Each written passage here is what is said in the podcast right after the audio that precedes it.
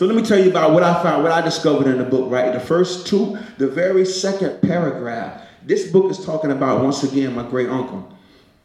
It's talking about his legacy. It says Reverend Ford's rich heritage began with his great grandfather, Edward Ford Sr., who was freed from slavery. So this is my great great grandfather. He was freed from slavery. He was blessed to buy land in his community. Ambitious and innovative, Edward dug the very first well in the community. Edward's brother received his freedom at the same time, but he refused to accept the slave master's name and paid $25 to have his name changed to Harris. Mr. Harris also bought land and organized and built the very first church in the community. I didn't know none of this. I never knew this stuff. All I did was just do as God had instructed me to do, walking in this path. And as I walked in the path, He revealed to me that I was actually walking in legacy. So if you turn this page, right? Turn the book, it goes to another page. I like I really like this page because it tells of this gentleman right here. So this is the this is the son of Edward. This gentleman right here, the picture, this is the son of Edward. So what I did, of course, these my people. So you know I had to get it printed out and framed. You know what I'm saying? He's my folks. He's my, he look like me? Yes. I look like him? my wife says I look just like him. This man here, this man here, father was a slave. But look, he got a bow tie on, don't he? He got a little handkerchief in his pocket, ain't it? And you know that. I don't even I don't even know why I had started doing it. Y'all know I, if those who know me know I at one point I changed my whole wardrobe to bow ties. Remember that? And I don't even know where it came from.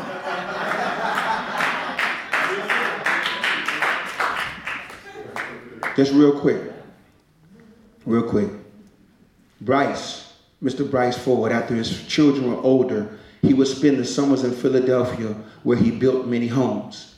He built his own family home in Jenkins, Georgia, purchasing many acres of land and expanding his farm and later became very successful. Mr. Bryce Ford Sr. was one of the first in his community to own a Model T Ford. He accomplished many things because of his trade as a carpenter he owned and managed his own farm. He was a Christian in the very truest sense of the word, where he was a faithful steward at Bethlehem AME Church of Jenkins, Georgia. He was also a great community worker. When I read that, I, I broke down like a baby. I cried.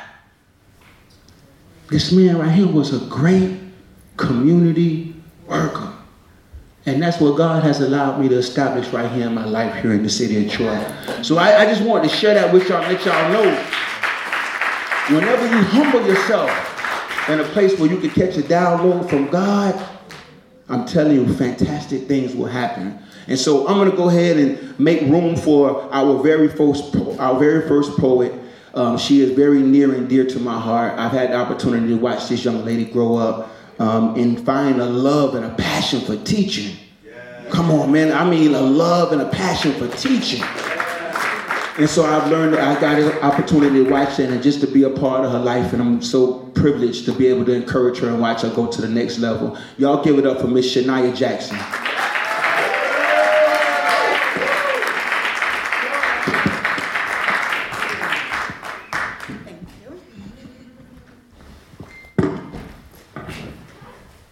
Hello.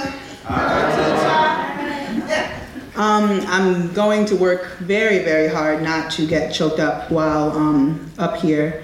Um, I'm sorry, let me start off correctly. Hi, I'm Shania. I am I am the daughter of Doris Jackson and Eddie Jackson, granddaughter of Susie Holmes and Ernest Holmes. I'm a member of I, I always try to start with talking about who I represent and who you see. I am I'm a member of the United Redeemed Church of God in Christ, as well as the secretary for the Troy NAACP. And I've taught in many spaces. I don't even want to speak where I teach now, but I teach. I taught in many, many spaces um, in Troy and otherwhere. Um, I'm again trying not to be emotional while I'm up here because the last time I've stood on this stage was um, January 20th, 2020, and I remember that day very, very well because it was what I consider the last normal day in my life, at least, um, because the following day, January 21st, 2020, was the day that we lost my father. And I remember leaving here and going to the hospital there, and you know, I read the poem to him at his bedside, um, on his on his deathbed, sadly. Um, and I remember the peace I felt in this sanctuary here. Um, so I'm just thankful that this space exists and it's continuing to encourage the truth as well of the Black experience and and really raising the voices of some of the people who could be otherwise voiceless, especially in Troy, um, because my family is who taught me how to be proud in myself and proud of the black women especially. So I'm just appreciative that I'm able to um, be here once again.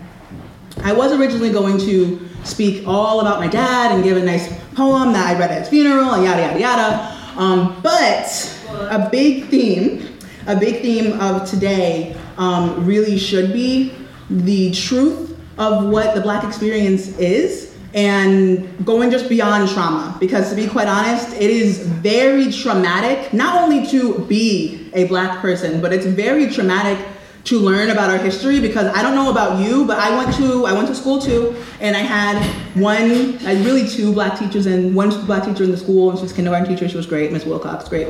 Um, but when they would talk about things during Black History, one of the first things they go to is suffering yes, you and you came over and you were in chains and you know now, but now look at you. You're not in chains anymore and you're doing great. And we had the first black president here and we had Condoleezza Rice over here and everything's great. And it's all rooted in our trauma. And we don't think about how that affects a child growing up and how that affects their way of thinking because now they have to think, I have to walk through life and be great at everything because I'm holding all this weight on my shoulders because I came from slavery, of course. So I have to be great and perfect at everything because what would what would they think? They were slaves. Obviously, I have to go impress them, right?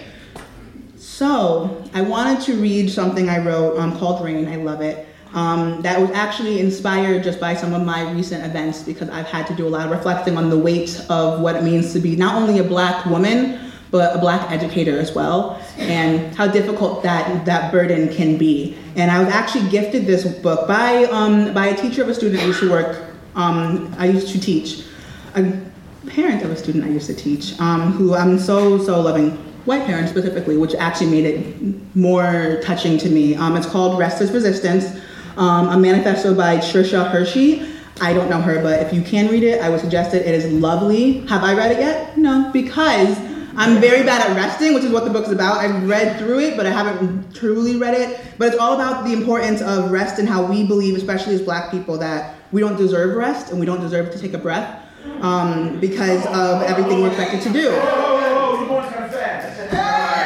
You know I do. Absolutely. We as black people don't always believe that we deserve to have rest. Because again, we know what burden we have on our shoulders. We know what has happened to bring us here. At least we know the, the negative side of everything that's happened to bring us here. So we feel that there's so much that we have to now prove because we hold all of our ancestors on our shoulder. We hold our entire community on my shoulder. Whether you want to or not, me standing here, I represent every other black person in this room and in this city. Whether you like it or not. Whether you're another black person saying, no, I'm here too, I'm the one talking though. So I'm the one representing it. Whatever I say, that's what's going to be reflected on you. Sorry, not sorry. Hope I do well.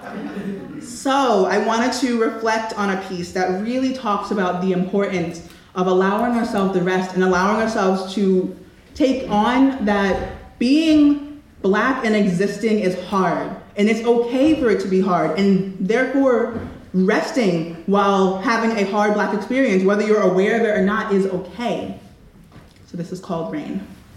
You are your ancestors' wildest dreams. You can thirst for water and have the amazing ability to satisfy it. Your body was perfectly crafted to have desire and need for something that requires us to stop for a moment, a moment of rest.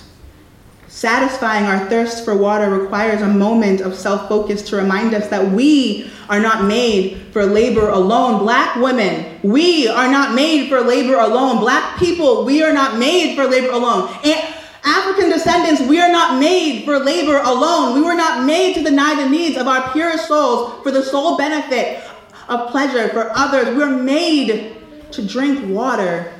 We were made to dance in the rain. Thank you.